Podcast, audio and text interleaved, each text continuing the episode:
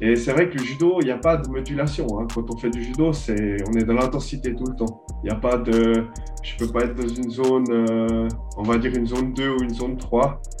C'est vraiment un combat de judo, ben voilà, c'est, assez intense. J'ai l'impression que c'est un peu comme les tennisman. Un tennis, tennisman qui est fort que du revers ou que du coup droit, ça ne va pas jouer. Les meilleurs, c'est ceux qui ont un magnifique coup droit et un magnifique revers. Et puis qui ont des slices, etc., qui ont vraiment plein de panoplies. Et dans la performance, c'est l'environnement. Est-ce que je suis bien dans ma vie? Est-ce que je suis bien avec mes proches? Est-ce que je suis bien avec mon équipe avec laquelle je m'entraîne? Est-ce que j'ai des soucis euh, personnels, etc. Tout ça, c'est extrêmement important. Ça, c'est la, clé de voûte, c'est le sommeil. Si le sommeil s'ajoute, tu peux rajouter l'alimentation, les massages. Euh, moi, je faisais l'immersion dans l'eau froide aussi, ça, ça fait du bien. Et c'est aussi déstressant, etc. Mais si le sommeil, ça ne fonctionne pas, là, ça devient très très compliqué. J'allais trop souvent m'entraîner. En fait, à un moment donné, tu crois que plus tu t'entraînes, et c'est presque une maladie, tu n'arrives pas à te dire j'y vais pas, tu vas et tu vas toujours à fond. Ceux qui arrivent à lever le pied un peu et dire bah, là, il faut que j'aille doucement, ça ne veut pas dire qu'ils vont être moins performants le jour de la compète. Ils auront peut-être moins d'entraînement dans les pattes, mais ils seront, ils seront au taquet.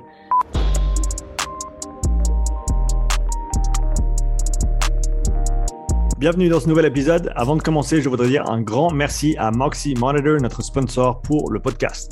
Grâce à Moxie et leur soutien, tu pourras dès maintenant regarder les nouveaux épisodes du podcast enregistrés en anglais avec les sous-titres en français sur YouTube. Pour ceux qui ne connaissent pas encore le Moxie, c'est un appareil qui utilise la technologie de la spectroscopie au proche infrarouge, ou NIRS en anglais, pour mesurer la saturation musculaire en oxygène et le volume sanguin en temps réel.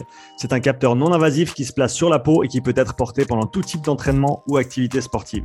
Les grimpeurs le portent sur leurs avant-bras, les joueurs de hockey sur la glace, les nageurs peuvent le porter dans l'eau. Je l'ai utilisé pour tester des joueurs de rugby, des athlètes de crossfit, des athlètes de sport d'endurance et bien plus. Le Moxit permet d'individualiser les périodes de travail et de repos, d'optimiser la charge de travail, les répétitions et les séries, d'identifier les seuils d'entraînement en temps réel et même de corriger les mouvements en fonction de ce que les données indiquent.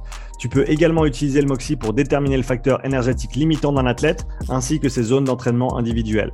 Ce processus te permet ensuite de cibler le facteur limitant de l'athlète avec précision afin d'améliorer sa programmation, ses entraînements ainsi que ses performances. Tu peux afficher et collecter les données sur une montre Garmin et peux également coupler le Moxi avec d'autres outils de testing physiologique tels que les systèmes VO2 Master, Pnoe et Cosmed VO2. Le Moxi est un j'utilise chaque semaine avec beaucoup de succès depuis plus d'un an et je le recommande vivement à tout coach, chercheur ou préparateur physique qui souhaite mieux comprendre et utiliser des données physiologiques dans le cadre de la santé, du fitness ou de la performance. Utilise le bon de réduction Upside, UPSIDE pour un rabais de 5% sur moxymonitor.com slash shop. Et maintenant, le podcast. Ok Glenn, on est live sur le podcast. Comment tu vas? Écoute, je vais bien. Je te remercie de m'accueillir euh, aujourd'hui dans ce podcast. Ça me fait plaisir d'être là. Bah écoute, c'est un plaisir de te recevoir. Tu, tu m'as envoyé un email euh, en m'expliquant un petit peu ton, ton histoire et euh, les raisons pour lesquelles tu étais intéressé à, venir sur l'émission ou sur le podcast et, et, parler un petit peu de tout ça. Donc, bah, pour commencer, je vais, laisser, je vais te laisser te présenter un petit peu et puis après, on, on partira dans, dans tous les détails. Donc, vas-y. Ok, bah alors, euh, bah moi, je m'appelle Glenn Menard. Euh, je suis inspecteur scientifique. Je travaille sur les scènes de crime. Donc, ça, c'est mon job à plein temps. Mais aussi, ben, je suis judoka. J'ai été judoka presque l'entièreté de ma vie, durant 27 ans. Et puis, euh, dernièrement, ben, on m'a diagnostiqué de l'arthrose de la hanche, ce qui fait que j'ai dû cesser cette activité. J'ai dû arrêter le judo. Et là, prochainement, on va, on va m'opérer. Euh, à côté de ça, je suis aussi père de famille. J'ai deux petits loulous. De quel âge? euh, Alors, euh, la petite, elle a 4 ans. Et le grand, la petite, elle a une année. Et le grand, il a 4 ans. OK.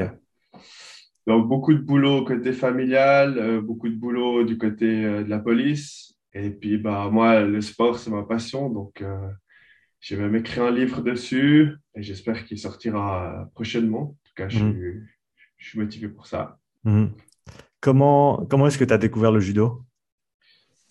Alors, j'ai commencé le judo pour faire comme mon grand frère, hein, parce que mon aîné de 4 ans, il s'est mis au judo, puis moi, j'avais, euh, j'avais 5 ans. Du coup, j'ai dit, bah, je veux faire comme mon frère, je veux le suivre. Et puis, euh, c'est comme ça qu'à 5 ans, j'ai acheté un petit kimono et une ceinture blanche. Hmm. Et du coup, tes, premiers souvenirs dans, le sport, c'était quoi? Ça t'a plu tout de suite ou? Euh, ouais, du coup, ben, le judo au début, c'est c'est pas un coup de foudre, hein, c'est plutôt comme un jeu. Euh, c'est pas un combat où on doit faire tomber l'autre, c'est plutôt un jeu où on doit essayer de faire des prises, etc. Et puis la première chose qu'on apprend au judo, c'est plutôt à, à chuter. On n'apprend pas à faire des magnifiques projections, etc., etc. L'apprentissage commence par la chute. Donc euh, c'est vrai que c'est pas toujours coup de foudre, même si je trouvais que c'était super sympa de pouvoir sauter avec les copains sur le tapis et puis d'avoir un, cadre vraiment. Hein. Judo nous apprend beaucoup de, règles, de, de, valeurs qu'on doit respecter. Et c'est vrai que c'est assez intéressant pour un jeune enfant de commencer comme ça. Le fait d'apprendre à tomber, à ton avis, c'est une qualité ou une compétence qu'on devrait enseigner plus aux enfants? Alors, je dirais que c'est pas d'apprendre à tomber qu'il faut faire, c'est apprendre à se relever chaque fois. Et c'est ça qu'on nous apprend au judo. C'est euh, tu, tu chutes, mais chaque fois, tu dois te relever pour encaisser une autre chute, etc. etc. Donc, au début, c'est vrai que la première chute, elle fait un peu mal. Hein, quand on a un petit corps de 5 ans, euh, c'est pas évident, mais on apprend aussi à chuter, etc. Et après, apprendre à se relever pour rechuter, etc., etc., ben, c'est toute une philosophie. Hein. Et c'est un peu ça la vie finalement. Tu as fait, as fait du judo en compétition assez tôt ou est-ce que ça s'était venu un petit peu plus tard? Ouais, j'ai commencé super tôt la compétition. Euh, j'étais parti de mon premier club parce qu'ils ne voulaient pas faire de la compétition. Et vers 8, 8 ans, j'ai commencé la compétition. J'en ai fait jusqu'à 31 ans. Alors, euh, beaucoup, beaucoup de compétitions. Tes, premières années en compétition, c'était comment? Et parle-nous un petit peu de ton, ton expérience avec la compétition en judo. Alors, honnêtement, les premières années, c'est un peu un calvaire. Hein. On, a la boule au ventre, comme on dit souvent, avant un combat. On voit l'adversaire, on, a un peu de l'appréhension, comment va se passer le combat, est-ce que je vais pouvoir... Euh, est-ce que, je vais être à la hauteur? Est-ce que je vais me faire mal aussi? Parce qu'au judo, c'est pas juste on joue et on perd, c'est on combat et on peut aussi se faire mal. On peut se faire passer une clé de bras, un étranglement, etc. Donc, il y a un peu une notion physique qui fait qu'il y a une appréhension dans le, combat. Et c'est vrai que bah, moi, je me rappelle, hein, les premières années, euh, j'avais tout le temps la boule au ventre, hein, la semaine avant la compétition. Et après, au fil du temps, bah, on apprend à, gérer cette appréhension, etc., à mieux se contrôler. Et c'est vrai que ça, c'était très, très utile dans ma vie, même ma vie professionnelle plus tard. Est-ce qu'il y a des pratiques que tu as mis en place justement pour t'aider à bah, te préparer pour ces échéances de, compétition, des moments qui étaient stressants? Qu'est-ce que tu as comme outil maintenant dans ta, dans ta boîte à outils en tant bah, qu'être humain pour faire face à, des moments peut-être difficiles comme ça? Alors, c'est vrai que moi, l'outil préféré que j'avais, c'était euh, la préparation. Moi, il fallait que j'arrive prêt. Si je savais que j'avais fait tout ce que je pouvais, c'est-à-dire du côté alimentation, du côté... Euh, euh, entraînement, etc., eh ben, j'arrivais, j'étais prêt à la compétition, j'étais en, pleine forme. Parce que je savais que j'avais fait le job. Si je savais que je n'avais pas bien bossé ou comme ça, bah ça, ça me stressait, ça me mettait dans un état de stress. Et puis après, bah, au fil des années, j'ai appris aussi à, à, faire des exercices de respiration, à me relaxer aussi en essayant de penser des fois à autre chose que juste le sport, juste l'entraînement. Donc, essayer de changer les idées juste avant la compétition, ça peut être euh, des bons moyens d'évacuer le stress. Tu as parlé de l'importance de la qualité de la, préparation. Euh, comment est-ce que tu juges ta préparation? Qu'est-ce qu'une bonne préparation pour une compétition et, qu'est-ce qui n'en est pas une? C'est vrai que c'est compliqué, mais bah, moi, quand je me préparais à 15 ans, je n'avais pas la même, même expérience que quand je le faisais à 25 ans. Hein. Mais sur la fin, pour moi, une bonne préparation, ça commençait allez, six mois avant, hein, avec déjà un socle d'endurance. Hein, ça, c'était super important. Début de saison, beaucoup d'endurance. J'étais dans les 80% d'endurance et 20% d'explosivité force. Et puis, une fois que j'avais consolidé cette endurance, eh ben, je pouvais commencer à augmenter les intensités. Et euh, je diminuais l'endurance à 20%, et puis là, j'étais plus que dans l'intensité, etc. Et puis, plus je me rapproche de la compétition, plus j'étais comme ça. Quand tu parles, après, quand tu, pardon, quand, tu parles, quand tu parles d'endurance, c'était l'endurance en monostructurel, en course à pied, en vélo, autre chose, ou mhm. c'était plus spécifique au, judo?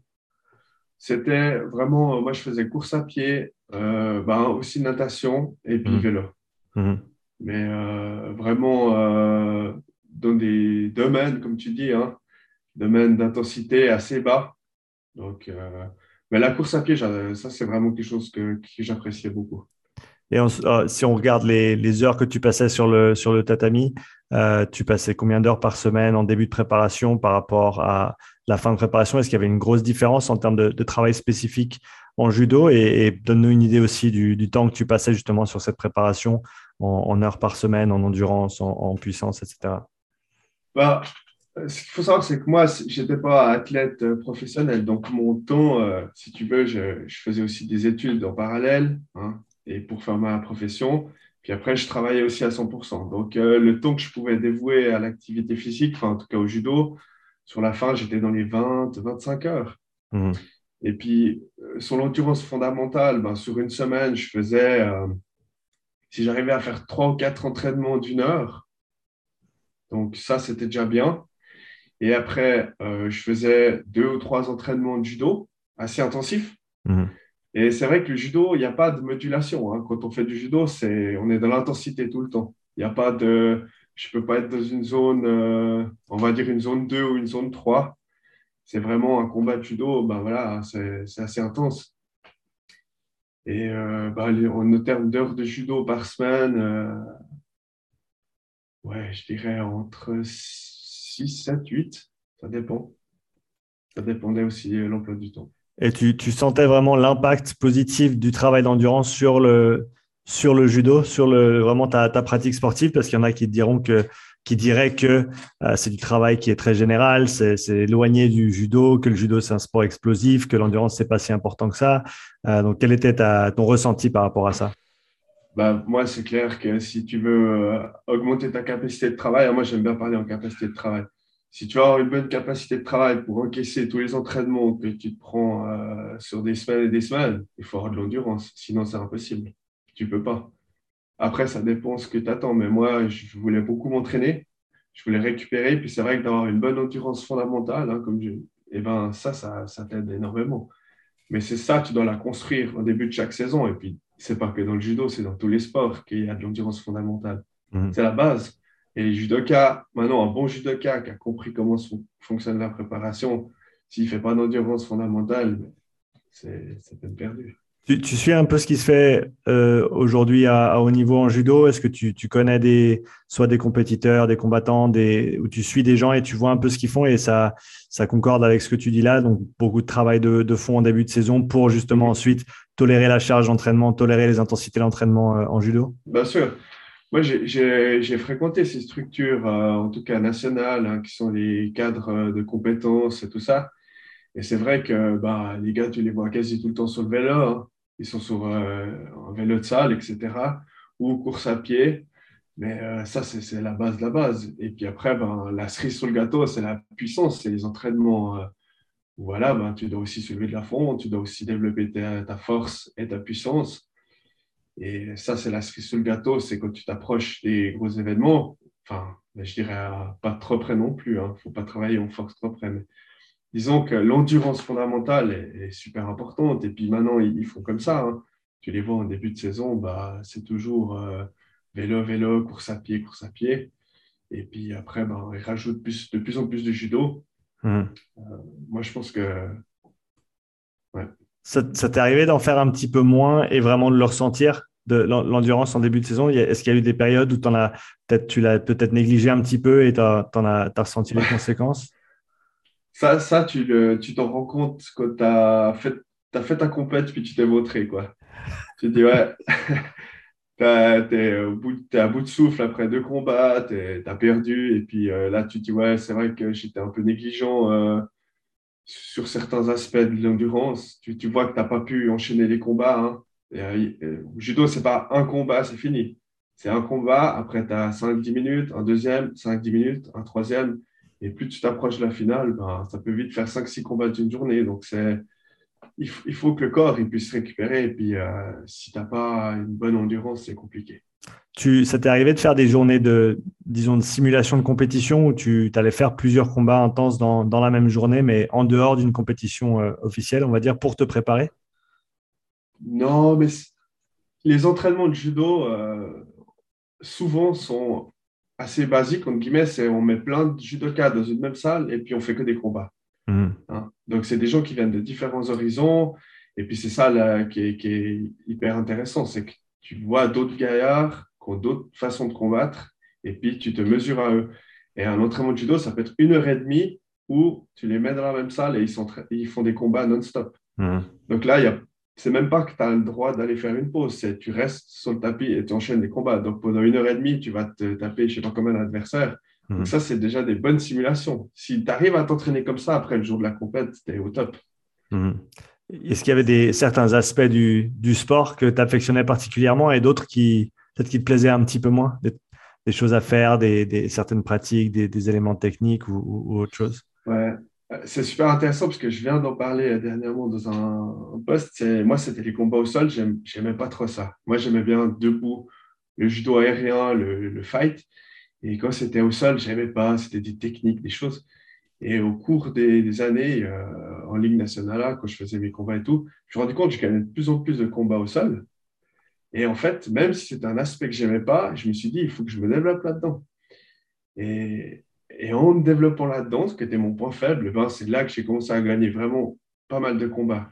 Mhm. Parce que c'était une opportunité le sol. Et puis c'est vrai que je pense que nos points faibles dans un sport, il faudrait se focaliser dessus. tout, le sport que tu fais.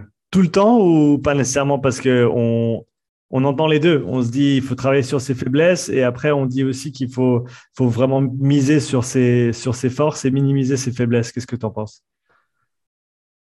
Moi, je pense qu'il faudrait être, être complet. En tout cas, au judo, il faut être complet. Il faut être complet au sol, debout, etc. Après, euh, moi, c'est deux, trois techniques où- qui m'ont permis de gagner tous mes combats. C'est pas en connaissant toutes les techniques. Mhm. On a deux, trois points forts qu'on met en avant et qui nous permettent de gagner.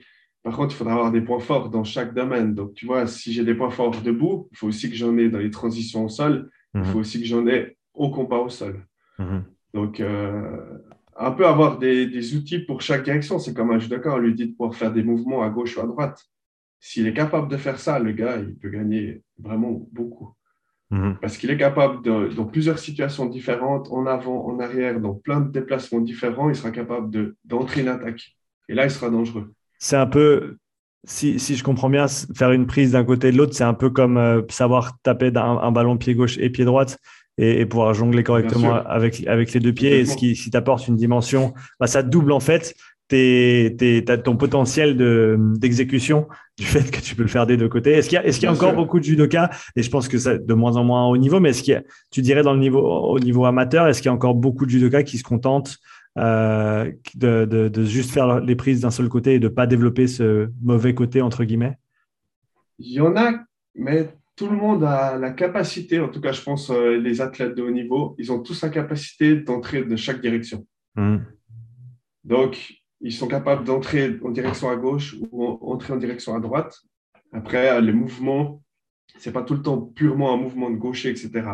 Ils sont aussi capables de- d'avoir des gardes de gaucher ou de droitier et d'alterner. Ça, Mhm. je pense que. Et aussi de, de projeter vers l'avant ou vers l'arrière. Ça, c'est Mhm. vraiment. euh, je pense qu'à un haut niveau, ils sont capables d'aller dans toutes directions. Et puis, il n'y a qu'à voir les. bah, J'ai l'impression que c'est un peu comme les tennisman. Un tennis, tennisman qui est fort que du revers ou que du coup droit, ça ne va pas jouer. Les meilleurs, c'est ceux qui ont un magnifique coup droit puis un magnifique revers. Et puis qui ont des slices, etc., qui ont vraiment plein de panoplies. Mhm. Et qu'est-ce que tu dirais qui fait la plus grande différence entre un judoka de niveau amateur et, ceux qui commencent à, vraiment gagner des compétitions et, et voilà, et simplement être, être, euh, être fort et monter à un grand niveau Que- Quels sont les facteurs qui différencient ces, on, va dire, ces grandes catégories de, euh, ou ces, grands, ces niveaux-là en, en judo? Alors, le, le facteur numéro un, c'est que le gars, il faut qu'il qu'il soit assez fort et talentueux pour se construire plus ou moins lui-même, pour être repéré et pris dans une structure. Du moment Mhm. qu'il est pris dans une structure, 100% de son temps, il est dévolu à ça. Là, le gars, il mange, il dort, il s'entraîne et puis il est entouré, etc. Puis du moment qu'il est là, il a la, la chance de, de devenir performant. Et je rajouterai aussi quelque chose, les meilleurs judokas, pour moi, ceux qui ont été le plus loin, c'est ceux qui ont réussi à ne pas se blesser. Mm. C'est-à-dire qu'ils avaient une physionomie suffisamment forte ou une souplesse ou plusieurs facteurs suffisamment forts pour éviter la blessure. Parce qu'il y en a, c'est des, des, étoiles filantes, ils sont incroyables. Par contre, ils se pètent les ligaments croisés, ils se pètent les épaules, etc. Et tu les vois plus. Les, blessures en judo, est-ce que ben, c'est un sport voilà, à contact, hein, on on peut pas s'en défaire, ça c'est, sûr. Euh, à ton avis, elles sont dues à quoi Est-ce qu'il y a, est-ce qu'il y a un, est-ce qu'il y a une cause principale derrière la majorité des blessures en judo? Est-ce que c'est un, manque de renforcement? Est-ce que c'est une surcharge de travail? Est-ce que c'est des défauts techniques? Est-ce qu'il y en a un qui ressort peut-être ou est-ce que c'est un petit peu tout et on c'est dur de différencier? Je pense que la, la majorité des blessures viennent d'une fatigue. Hein. Hmm. Les, les, athlètes professionnels, ils s'entraînent énormément. Moi aussi, je m'entraînais énormément, j'avais un travail, etc. Et au bout d'un moment, il y a la fatigue qui s'installe. Et la fatigue, c'est les erreurs. C'est aussi les tendons qui ne récupèrent pas. Même si le muscle a récupéré, le tendon, il n'a pas forcément récupéré encore. Ça mhm. prend beaucoup plus de temps. Et du coup, bah, ça, à la longue, ça crée des blessures. Moi, quand j'étais en pleine forme, reposé et tout, je ne me blessais jamais. C'est quand j'étais fatigué, que j'avais déjà un peu mal, que j'allais pas bien, etc. Et encore un autre aspect qu'on ne parle pas de la blessure, c'est un peu le, et dans la performance, c'est l'environnement. Est-ce que je suis bien dans ma vie? Est-ce que je suis bien avec mes proches? Est-ce que je suis bien avec mon équipe avec laquelle je m'entraîne? Est-ce que j'ai des soucis euh, personnels, etc. Tout ça, c'est extrêmement important. C'est l'athlète, une fois qu'il est en ordre avec sa famille, ses proches, etc., là, il va être épanoui, puis là, il va être performant. Comment est-ce que toi, tu as géré cet aspect-là de ta vie euh, entre euh, un travail qui quand même demande énormément de temps avec des horaires irréguliers, une vie de famille et en plus de ça, euh, de la compétition en, judo à, un haut niveau? Comment est-ce que tu as trouvé cet équilibre et, comment est-ce que tu as pu le maintenir sur ces années? Alors, moi, je dirais que je ne l'ai jamais trouvé, l'équilibre. Je l'ai jamais trouvé. Et pour moi, l'équilibre, l'équilibre de vie, c'est un nirvana. On n'y arrive jamais c'est impossible de, de performer dans un sport sans mettre de côté un peu ta famille ou d'être un petit peu moins impliqué au job, etc. Moi, j'ai énormément investi dans le judo, énormément investi dans ma profession et aussi bah, ma famille. C'est clair qu'il y a des fois, je leur disais euh, ciao ciao, vous ne me voyez pas pendant plusieurs fois. Quoi. Pendant des soirées, des week-ends où je ne suis pas là, je fais des compètes. Donc, tu dois laisser un peu de côté des fois euh, certains, certains aspects de ta vie, mais il faut pas trop les laisser longtemps. Hein. Ah, ça, euh, je dirais, la famille, euh, le travail et tout ça, on peut jongler avec tout ça, mais euh, la famille, il faut faire gaffe. C'est vraiment quelque chose. et c'est là, moi, je me suis rendu compte, c'est au bout d'un moment, tu es en désaccord parce que tu, ta famille te manque, tu as envie de les voir, etc. Et donc, tu es en désaccord un peu avec ça. Et là, tu es moins dans la performance parce que ta tête, elle est, elle est aussi à côté vers ta famille. Et ça, c'est compliqué. Donc oui, moi, j'ai su gérer ça un temps, mais c'est clair que ma, récupération, elle a, diminué. J'étais souvent en, en, surentraînement, souvent. Et dans ces, dans ces moments-là, quand tu étais en surentraînement, qu'est-ce que tu faisais ou qu'est-ce que tu pouvais faire du point de vue de l'entraînement pour peut-être mieux récupérer? Est-ce que c'était juste une diminution de la charge de manière générale? Est-ce qu'il y avait d'autres choses qui t'ont aidé à, à passer ces moments un petit peu difficiles au niveau fatigue? La base, c'est le sommeil. Ça, c'est vraiment. Euh, il faudra vraiment. Ça, c'est la, clé de voûte, c'est le sommeil. Si le sommeil s'ajoute, tu peux rajouter l'alimentation, les massages.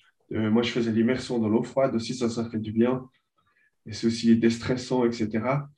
Mais si le sommeil, ça ne fonctionne pas, là, ça devient très, très compliqué. Donc, augmenter un peu le, sommeil, bien s'alimenter, et puis éviter aussi ce que, ce que moi, j'ai aussi fait, hein, parce que tu sais que tu viens du rugby. Hein. Mhm. la troisième mi-temps, ça existe hein, au rugby, j'imagine. Eh ben, les judokas, ça existe aussi. Hein. Des fois, euh, on passe aussi du bon temps pour fêter une victoire, arroser une défaite, etc. Et puis, au bout d'un moment, ben, ces écarts, ils vont te coûter très cher. Mhm. Quand ça fait quatre mois. Vas-y, vas-y. Quand ça fait quatre mois que tu n'as pas fait d'excès, euh, je peux t'assurer que tu bois deux bières, tu es intoxiqué. Ouais.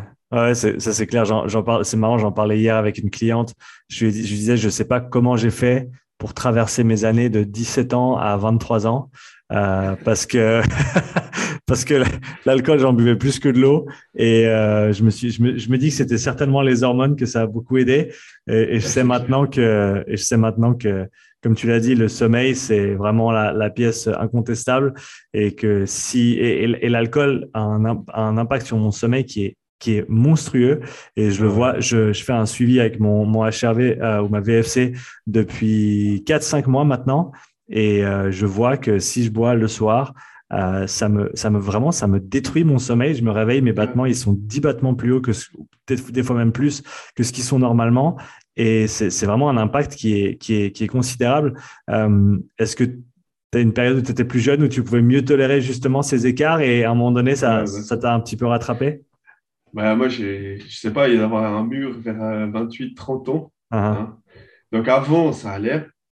Mais après, moi, je suis comme toi, j'ai aussi une montre connectée et je vois très bien le repos la nuit, c'est une catastrophe. Quoi. Mhm. Des fois, j'ai deux verres de rouge, et même là, deux, trois verres de rouge. Si tu es assez en forme, tu t'entraînes souvent et tout, deux, trois verres de rouge tard le soir, mais c'est une cata, tu ne te reposes pas. Il y a un seuil comme ça, au bout d'un moment, tu, le corps, il, supporte moins. C'est un stress pour le corps, hein, quand même, ces substances.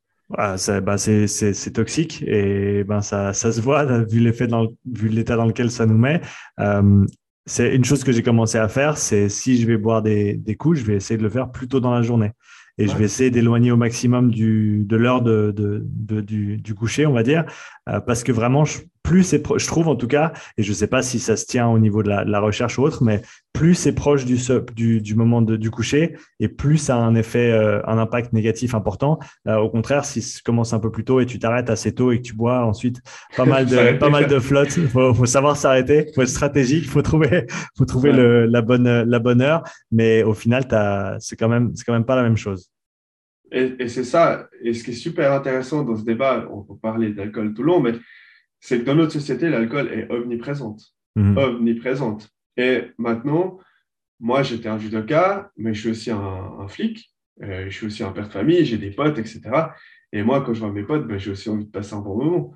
Donc, c'est hyper contradictoire, tu vois, le, entre le gars qui fait sa prépa à fond et puis de temps en temps, bah, tu bois un petit verre, tu t'amuses, etc. Et ça, c'est ça, c'était un équilibre très compliqué à gérer. Hein. Mmh. ouais, comme tu l'as dit, c'est ça fait vraiment partie intégrante de notre culture, on dira. Et j'ai, y a, c'était il y a, je pense que c'était il y a deux ans en arrière, j'ai fait, j'ai fait deux ans sans boire une goutte d'alcool. Euh, ah sauf, sauf quand la dame au bar m'a donné un. Euh, c'était quoi? C'était une pina colada. Je lui avais demandé sans alcool et elle me l'a donné avec. Et j'ai pris une goutte. J'ai dit c'est pas sans alcool ça. C'est pas sans alcool. Et du coup, elle, enfin bref, elle l'a changé. Mais sinon, j'avais vraiment pas bu pendant deux ans. Et c'est vrai que même au niveau social, c'était pas difficile parce que je savais pourquoi je le faisais et j'en avais besoin et enfin j'étais résolu là-dessus.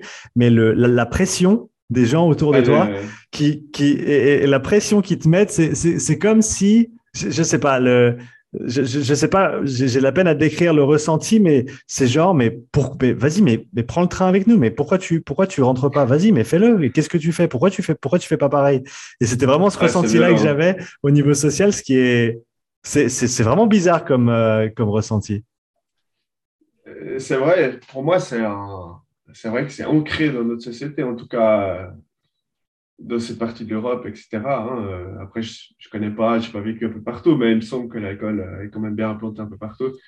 Et c'est vrai que ça, ça c'est compliqué à gérer. Ça, euh, y a, bah, les, les, les, pros, hein, c'est fini, ils disent direct non et ils touchent même plus une goutte. Mhm. Mais après, bah, voilà, il y a aussi des fois où, ils fêtent, hein, j'imagine. Tu avais des périodes justement sur des préparations euh, sérieuses euh, en amont de compétition où tu, tu étais restreint à ce niveau-là, tu te restreignais à ce niveau-là au niveau consommation d'alcool et, d'autres choses aussi qui pouvaient avoir un impact négatif sur ta préparation? Je, je l'ai fait, hein. moi j'ai fait des trois mois sans une goutte, etc. Mais après, ce, qui est, ce que j'ai remarqué, c'est qu'au bout d'un moment, ça commençait à me stresser, à me, à me peser sur le moral. Je me disais, mais moi, il faut que je vois mes potes un coup, il faut que faut que je m'évacue un peu l'esprit. Là, je fais que de bosser, que de faire du judo, que de faire de la mmh. muscu, que de faire de la course à pied. Il faut, il faut un peu relâcher euh, la pression. Et la fois où j'avais fait le meilleur résultat, là, j'avais fait euh, champion d'Europe police euh, en Allemagne. Et j'avais eu un enterrement de garçon trois semaines avant. Et j'ai impossible pour moi de dire je viens pas, quoi. C'était mon meilleur pote et tout. Et ça m'avait tellement fait évacuer la pression qu'après, je m'étais remis au boulot à fond pendant trois semaines et j'étais vraiment bien dans ma tête parce que ça m'avait permis de calmer le jeu, hmm. de ne pas être à, cran, de, toujours euh, dire non, euh, non, je mange pas ça, non, je fais attention. Au bout d'un moment, c'est compliqué à gérer aussi. Hein. Ouais, c'est clair. Si, on en vient, bah, si on en vient à ton diagnostic, au niveau de, de, la hanche, comment, comment ça s'est déroulé? Comment est-ce que tu l'as appris? Est-ce que tu avais déjà des douleurs auparavant? Alors, euh, moi, j'avais dit, je fais mon dernier combat à Yverdon avec mon équipe et puis après, j'arrête. Et je fais mon dernier combat, je te promets, le lendemain, j'ai mal à la hanche. Je relâche, le lendemain, j'ai mal à la hanche, je me dis, c'est bizarre. Je vais voir mon, mon généraliste, il me dit, ah, va faire une radio et tout. Fais la radio, il me dit, bah là, tu as, une, une, arthrose de hanche avancée, quoi. Il m'envoie chez un médecin du sport, le diagnostic est confirmé. Mhm. Et puis après, ils m'ont dit, bah, basta, quoi. Et moi, j'ai dit, ben, j'aimerais bien continuer encore six mois parce que j'avais encore envie de dire au revoir au judo. C'était une telle surprise, je ne pouvais pas arrêter comme ça. Mhm. Donc, euh, ça a été d'un coup. Hein. J'ai l'impression que la tête, quand elle euh, lâche, là, le corps, il se réveille, il dit, attends, attends euh, tu, vas payer l'addition de tout ce qui ne va pas là. Mhm. Est-ce est que avec le, avec le recul, et bah, d'ailleurs, si j'ai bien compris, ton opération, elle est tout bientôt là Ouais, alors de trois semaines, si ça joue avec le Covid, ouais. Ouais. Enfin, février, début février. Début février. Euh, est-ce que si tu, ben, si tu regardes ce que tu as fait au cours de, ta carrière en tant que judoka, euh, en tant que sportif, on va dire de manière générale, est-ce que tu, tu, vois une trame? Est-ce qu'il y a des, des, des, indices qui te disent que ah ouais, là, j'ai là, j'ai négligé quelque chose, là, il y a quelque chose que j'aurais pu faire différemment? Euh, qui aurait pu peut-être euh, bah, t'éviter cette, situation ou est-ce que c'était quelque chose que tu pouvais pas nécessairement gérer? Moi, ce que j'ai fait faux, s'il y a un truc que je vois que j'ai fait faux, c'est la récupération. Et euh, le, j'allais trop souvent m'entraîner. En fait, à un moment donné, tu crois que plus tu t'entraînes, et c'est, c'est presque une maladie, tu n'arrives pas à te dire j'y vais pas, tu vas et tu vas toujours à fond ceux qui arrivent à lever le pied un peu et dire bah, là, il faut que j'aille doucement, ça ne veut pas dire qu'ils vont être moins performants le jour de la compète. Ils auront peut-être moins d'entraînement dans les pattes, mais ils seront, ils seront au taquet. Et moi, j'allais, je suis vraiment un travailleur, hein, donc je faisais toujours à fond, tout, tout à fond, tout à fond. Et jamais je levais le pied. Et euh, si, ça, être capable de des fois dire, bah voilà, là, je, suis dans, je commence à être fatigué et tout, je lève le pied, je pense que c'est la meilleure option à faire.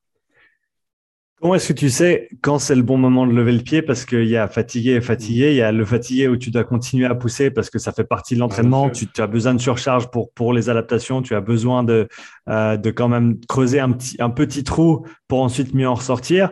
Euh, comment est-ce que tu, est-ce, qu'avec le recul, tu arriverais à différencier entre des moments de ta carrière où tu étais fatigué, tu as continué, c'était la bonne solution, et d'autres où tu étais fatigué, tu aurais certainement dû t'arrêter et, Bon, l'indication, c'est les proches. Hein. Des fois, quand ils te disent Ouh là là, t'es de mauvaise humeur, là, t'es blond, t'es pâle, ça, c'est une bonne indication. Hein. Mhm. Si, si ça, ça joue pas, si on commence à avoir une humeur un peu versatile, qu'on est blond, etc., qu'on perd du poids, qu'on est moins performant, hein. si tu charges une barre et puis que tu es moins performant que la semaine d'avant, ça, c'est un indicateur. Si tu cours moins vite, si tes pulses au repos, elles sont supérieures. Tout ça, c'est en plus, maintenant, c'est facile avec ces montres de détecter ça. Mm. Donc, c'est vrai que physiologiquement, on peut le ressentir. Mais moi, je dis, quand on a la tête dans le guidon, hein, quand on est à fond dans quelque chose, c'est super compliqué. Hein. De se dire, oh là là, je, vais trop fort là. Et donc, si tu avais, si avais un conseil pour ceux qui nous écoutent et qui sont peut-être dans, bah, dans une démarche compétitive à l'heure actuelle, qui veulent vraiment se, se donner à fond et, tout dédier, comment est-ce qu'ils peuvent, euh, au-delà de ces, ces différents ces différents, on va dire, indicateurs euh, qui, peuvent les aider à, faire la différence entre une, fatigue qui serait, on va dire, nécessaire euh, au niveau de l'entraînement et une fatigue qui serait superflue et, néfaste. quels autres éléments ils peuvent mettre en place pour les, aider par rapport à ça? Pour détecter ces fatigues, bon, moi, ce que je ferais déjà, c'est la question, c'était vraiment, tu disais, qu'est-ce qu'on peut faire pour euh, détecter ça? Qu'est-ce qu'on peut, voilà, ou, le, ou euh, simplement ne pas, ne, mitigé, c'est pas le, it's to mitigate en anglais. Donc c'est, je trouve pas la traduction en français dans ma tête. c'est euh, essayer de, voilà, que les, que les effets n'est pas, n'est pas un, que, les effets ne soient pas négatifs, de faire en sorte de manager, si on veut, euh, cette, fatigue. Qu'est-ce que, qu'est-ce qu'on peut faire à, ce moment-là? Est-ce qu'il faut complètement s'arrêter? Est-ce qu'il y a euh, d'autres choses à faire? Qu'est-ce que tu recommanderais? Après, tout dépend. Hein. C'est clair que si es vraiment, tu fais beaucoup d'endurance et tout, ça dépend. Tu peux aménager le volume et l'intensité de l'entraînement. Ça, c'est toujours un truc que tu peux faire. Tu mmh. réduis le volume, tu réduis l'intensité. Ça, c'est une possibilité. Tu réduis le nombre d'entraînements. Et puis, euh, si tu es beaucoup dans une filière de force, par exemple, parce que tu veux développer ta force, bah, tu peux aussi euh, te dire, bah, maintenant, je fais un peu plus d'endurance, j'essaie de calmer le jeu, etc. Ou si tu fais que de l'endurance, essaie de changer aussi un peu. Parce que ton corps, il a l'habitude de toujours, c'est toujours les mêmes filières qui travaillent, c'est toujours euh, le même domaine. Hmm. Peut-être laisse-le un peu de côté, continue d'être actif sur euh, un autre domaine. Ça, ça peut être euh, des pistes. Et puis, moi, je dis toujours, il y a, plusieurs piliers hein, sur lesquels on peut travailler. C'est la gestion du stress, la récupération, l'alimentation et puis l'état d'esprit. Si tu arrives à travailler ton état d'esprit, tu peux aller super loin. Et ça, c'est la base, hein, l'état d'esprit. Comment est-ce que tu travailles ton état d'esprit? Déjà, il faut arrêter de croire ces excuses. Ça, c'est la base. Toutes les excuses que tu te mets, c'est parce que tu acceptes de les croire. Ah, je ne veux pas aller m'entraîner, je suis fatigué. Mais ça, c'est ce que tu crois. Si tu arrêtes de croire que tu es fatigué, tu vas t'entraîner. J'ai pas le temps d'aller au sport. Ça aussi, c'est la base. on l'entend tout le temps. Eh ben, tu prépares ton sac, tu le mets devant la porte, comme ça, tu t'en couple dessus. Tu es obligé de le prendre. Et puis à midi, ben, tu ne vas pas manger avec tes collègues, tu vas faire du sport. Tu as toujours une possibilité. Et c'est quand on commence à croire ces excuses, parce que les gens, ils, sont capables de créer des excuses incroyables. Hein. Quand, quand tu commences à y croire, c'est là que ça joue plus l'état d'esprit. Et quand tu es capable de les balayer, chaque excuse qui vient, tu les balayes, c'est là que tu commences à vraiment avoir un super état d'esprit. Et puis la, volonté, ça ne s'invente pas. La volonté, euh, on ne crée pas de la volonté. Donc, euh, Comment est-ce que tu la cultives? Euh, C'est compliqué ça. La, volonté, moi je, dis c'est un peu le caractère de la personne, c'est comment il a été éduqué, comment il a vécu. Moi, depuis que j'ai 5 ans, je vais sur des tatamis, donc euh, pour moi c'était normal d'aller à l'entraînement. Si tu veux, le, chaque soir, bah, je savais que j'allais à l'entraînement. Ce n'était pas une question. C'est comme le matin, tu te réveilles, tu te demandes pas si tu vas te brosser les dents, tu te les brosses. Voilà, c'est pareil, c'était devenu une habitude. Donc, plus tu as des habitudes, moins tu as besoin de volonté. Si tu développes une super habitude de tous les matins, bah, je fais mon cardio à jeun pendant 45 minutes, c'est même plus euh, de la volonté. Après, tu te réveilles le matin, tu fais ton truc, il n'y a pas de question. Et puis, bah, ouais, la volonté, c'est compliqué. Hein. La motivation, c'est éphémère. Ah, bah, j'ai un coach, il me motive, euh, il me crie dessus, il me dit de faire ça, puis après, le coach disparaît. Bah, Qu'est-ce qui se passe? Il n'y a plus que la volonté, hein. il n'y a plus que ta propre volonté, puisqu'il n'y a personne pour te dire ce qu'il faut faire. Mhm. Si, pour en revenir à, ton diagnostic, comment est-ce que ça t'a affecté au niveau psychologique quand tu as appris ce qui se passait avec ta hanche et ce qui allait certainement devoir euh, se passer ensuite? Ça, il m'a fallu longtemps pour répondre à cette question, mais moi, je le dis clairement maintenant, c'est la claque, la dépression. Ça, c'est clair un gars qui est passionné par le judo, tu lui dis du jour au lendemain, c'est fini, et puis il euh, faut arrêter parce que sinon tu vas avoir une prothèse tout de suite. Euh, je veux dire, c'est la dépression. Quoi. Tu ne peux pas euh, encaisser ça quand tu as vécu judo toute ta vie. Et ça, pour moi, c'était extrêmement compliqué à, digérer. Mmh. Et, et, pour digérer ça, il m'a fallu des années et j'ai écrit un livre là-dessus. Il a mmh. fallu que ça sorte. J'ai fait énormément de développement. Euh, euh, j'ai lu beaucoup, beaucoup de bouquins, etc. Il a fallu que j'aille chercher un peu des expériences similaires. Est-ce qu'il y a déjà des gars qui ont 30 ans qui ont eu ça et tout? Et j'en ai pas trouvé beaucoup hein, d'expérience où on parle de ça. C'est pour ça que je suis super content aujourd'hui qu'on en parle parce que je pense qu'il y a. ça intéresse les gens parce que les gens s'entraînent tous énormément.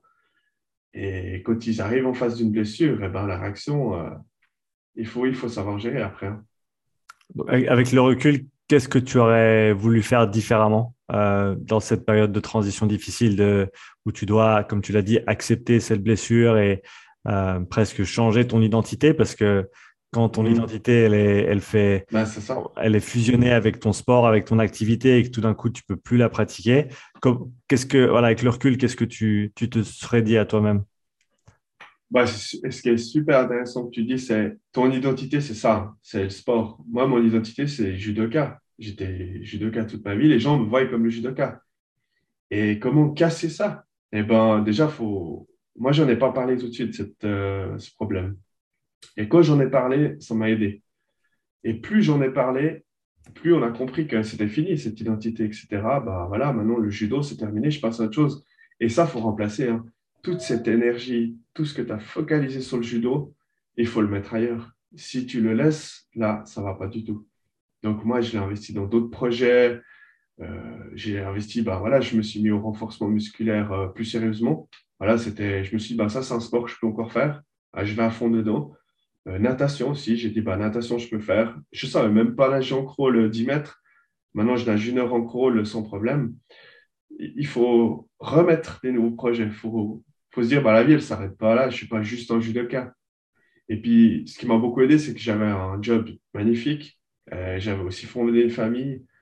Et puis ça, ça, ça, ça t'aide à avancer. Tu, tu sais que tu as quelque chose, tu as, construit quelque chose. Il y a autre chose que le judo. Tu l'as, senti tout de suite ça ou ça t'a pris du temps pour réaliser que, bah, comme tu l'as dit, il y y a d'autres choses aussi, euh, on va dire peut-être relativiser un petit peu ou, ou est-ce que tout de suite tu as pu te dire non, non, j'ai un super boulot, j'ai une super famille, j'ai de la chance ou est-ce que ça t'a pris du temps quand même? Bon, tu te le dis tout de suite, ça, hein, mais pour que tu le comprennes puis que tu l'emmagasines vraiment, ça, ça prend quelques mois. Mhm. Alors, euh, c'est vrai qu'on a tendance à souvent voir le négatif d'une situation, et puis bah, ça, ça m'a appris aussi à dire, bah, voilà, il y a aussi du positif de cette situation. Et, et ce que j'ai vécu, cette histoire de hanche, ça m'a énormément fait grandir, vraiment. Et comme je, le dis, je vais, jusqu'à là. Si c'était à refaire, je ferais exactement le même parcours, vraiment. Est-ce qu'il y a d'autres choses qui t'ont peut-être aidé à accepter euh, ce, je destin, c'est un grand mot, mais cette réalité et, ce à quoi tu dois faire face maintenant?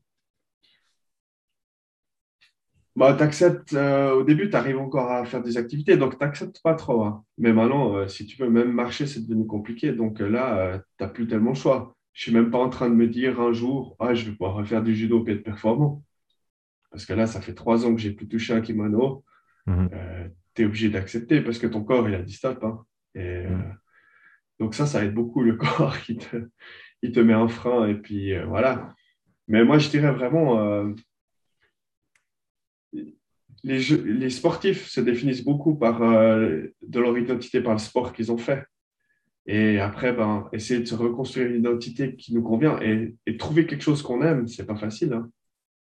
Qu'est-ce que- Retrouver quelque chose qu'on aime. Qu'est-ce que tu as trouvé du coup comme, comme autre projet dans lesquels te- t'impliquer et, et- et développer euh, maintenant que le, le judo ne- n'est plus le centre euh, ou un des, un des piliers de, de ta vie? Ouais. Bon, moi, je me suis, moi, c'est ma famille, c'est clair, ça, c'est le, centre de, ma vie actuellement. hein. Et puis, euh, bah, voilà, j'ai des enfants, donc ça, c'est, une extrême richesse. Et puis, parallèlement, bah, j'ai écrit un livre sur euh, l'activité physique pour essayer de transmettre un peu tout ce que j'ai appris, euh, toutes mes expériences, un peu en condensé là-dedans. Euh, l'écriture, ça m'a beaucoup aidé. Et puis, c'est vrai que j'aime beaucoup faire ça. Et autre chose, ben, le sport. Moi, j'a- j'adore encore le sport. Donc, je me dis, je peux encore en faire. Et c'est vrai que euh, ben, j'aime beaucoup euh, le renforcement musculaire. Euh, je me suis donné à fond dedans. Mhm. Ça m'a permis de, de réinvestir toute cette énergie. C'était une décision de se faire opérer ou est-ce que c'était une, euh, tu pouvais pas, c'était quelque chose que, qui, que- qui était inévitable? Là, c'est inévitable maintenant, Mm. vraiment. Moi, j'ai dit quand je peux plus aller marcher avec mes gosses en montagne ou comme ça, ou même plus aller faire un tour en poussette, j'ai dit quand ça, j'arrive plus, euh, je m'opère. Puis là, ça fait déjà un moment que j'y suis, quoi. Mhm. Ça fait six mois que je traîne la patte, je boite et tout ça. Donc là, euh, c'est même plus une décision, c'est une obligation, quoi. Et une fois que l'opération sera effectuée, est-ce que tu vas retrouver la, une fonction complète de la hanche? Est-ce qu'il y aura des, des restrictions sur euh, soit des amplitudes de mouvement ou des, des types d'activités que tu pourras faire ou non? Après, le chirurgien dit oui, ben, vous pourrez refaire tout comme avant. Et je ne pense pas que je vais lancer des Uchimata au judo comme je le faisais sur une jambe ou faire des squats à 200 kg ou des soulevés de terre, etc. Ça, euh, je ne pense pas que c'est une bonne idée. Mhm. Surtout que la prothèse, ben, on peut en mettre une, elle dure 20 ans, et après, on peut en remettre qu'une, qui va aussi durer 20 ans. Elle peut durer 10 ans, hein, la prothèse. Mhm. Donc, euh, tu as le droit qu'à deux chances. Quoi. Moi, je grille mon premier joker à 34 ans. Mhm. Donc, euh, tu vois, si je vis jusqu'à 80 ans, tu fais vite le calcul, ça peut être compliqué. Hein. Mm. Et parce que du coup, qu'est-ce qui fait que tu peux seulement en avoir deux? Euh, c'est, Quels sont les facteurs qui, qui ont une influence là-dessus? Pour euh, insérer la prothèse, il doit vraiment aller travailler l'os, hein, euh, le fémur. Donc, il le travaille, il le fraise, etc. Donc, ça, ça va déjà endommager une partie de l'intérieur de l'os, etc.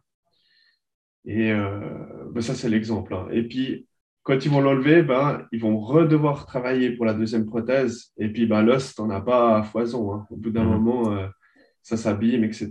Et puis, tu ne peux plus changer plusieurs fois. Ça devient compliqué. Sans compter encore que la musculature, elle est atteinte. Quand tu fais, il y a aussi euh, l'os du bassin. Donc, euh, c'est deux. Pour le moment, après, ça, ça pourra peut-être changer dans l'avenir.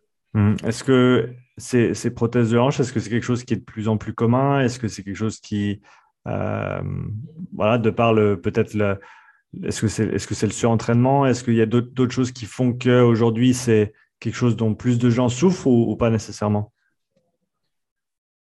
En tout cas, en ayant parlé de ça, de ce qui m'arrivait, je me suis rendu compte qu'il y a pas mal de sportifs qui sont passés par là, mmh. à des jeunes âges. Il y a Djibril Cissé, il y a, il y a, il y a pas mal de sportifs qui, qui ont des... Il y a le tennisman, je me souviens plus, Jean Blanc. Bref. Donc, du coup, c'est quand même quelque chose qui est rare, mais qui arrive chez les sportifs. Parce que nous, on va mettre notre appareil moteur un peu plus à contribution. Mhm. Mais après, euh, tu peux très bien faire des années de judo et pas avoir de problème. Tu peux très bien euh, avoir à 20 ans déjà des problèmes. Ça dépend aussi de ta génétique et de ta morphologie osseuse. Hein. Mhm. On n'a pas tous des os parfaitement alignés, etc. etc. Si tu avais un, un conseil pour ceux qui peut-être sont malheureusement au début de cette, euh, de cette aventure, qui ont eu un diagnostic récemment et euh, qui ont de la difficulté à, à gérer euh, tout ce que ça implique Qu'est-ce que tu leur dirais? Bah Déjà, vous n'êtes pas seul, il y a déjà des gens qui ont traversé ça. Et puis, ce que je dirais, ben, il faut faire avec, il faut apprendre à vivre avec, et puis il faut arrêter de voir que le négatif dans cette situation. Sinon, tu es bouffé. Essaie de voir ce qu'il y a de positif. Et ça, c'est vraiment pas facile. Et, moi, je fais des belles théories là, mais de temps en temps, j'ai des rechutes. Hein. Et après, ma femme, elle me met un coup de pied au cul et puis c'est reparti. Quoi. Pardon pour le langage. Hein. a pas de problème. C'est vrai que c'est pas c'est pas toujours un long fleuve tranquille et puis euh, bah, ça arrive, c'est comme ça. Hein. Tu veux faire du sport à fond, tu veux te mettre des objectifs incroyables, mais après, il faut aussi savoir ce que ça, ça a un prix tout ça. Mmh je connais aucun sportif qui a fait des années de sport intensif qui a pas mal à quelque part. S'il y en a un, franchement, qui se manifeste et qui me dise, parce que on a tous des bobos, ça c'est clair. Là, il y avait Fred, Fred l'autre fois, tu l'avais sur le podcast. Mhm. Et, c'est aussi un judoka, mais il disait il est cassé de partout. Et il faisait le listing de ses, de ses blessures. Moi, je me m'arrêterai. Je me m'arrêterai. Et je pense qu'il en a oublié la moitié. quoi. Mhm. C'est vrai que ouais, ben ça a un coût hein, de, de, faire toute cette euh, activité physique et puis tous ces objectifs et tout ça. Donc voilà. Mais euh, rester positif, ça c'est le plus dur. Euh, Glenn, tu as parlé du, du, livre que tu as écrit. Mm-hmm. Quel est le titre de ton livre? Alors, le titre, c'est ce qu'il y a de plus dur à trouver dans un livre. moi, ce que j'ai mis, c'est reconnecter le corps et l'esprit par l'activité physique. D'accord? Les gens, ils ont tendance à croire que l'activité physique, c'est juste un corps. Mais non, il faut aussi que la tête elle suive. Il faut aussi réfléchir à comment on fait l'activité physique et tout ça et tout ça. Donc, j'ai mis ce titre. Après, ça changera peut-être. Ça dépend de l'éditeur ce qu'il me dit, mais euh, on verra. Tu as une date de parution déjà pour le livre? Non, si tu veux, là, j'ai diffusé mon livre à plusieurs éditeurs et puis j'ai reçu déjà une réponse positive. Donc, j'attends aussi d'avoir deux, trois réponses. Mhm. Et puis, on verra peut-être euh, cet été ça, prend pas mal de temps. Hein, puis surtout que j'ai un sacré. J'ai écrit pas mal, en fait. Mhm. Tu, tu, nous, tu m'enverras le lien une fois qu'il sera disponible, que je puisse le rajouter dans, la, dans la description pour les futurs auditeurs du podcast. En tout cas, Glenn, merci de, bah, d'être venu sur le podcast pour parler de, parler de ton parcours, euh, parler de tes expériences.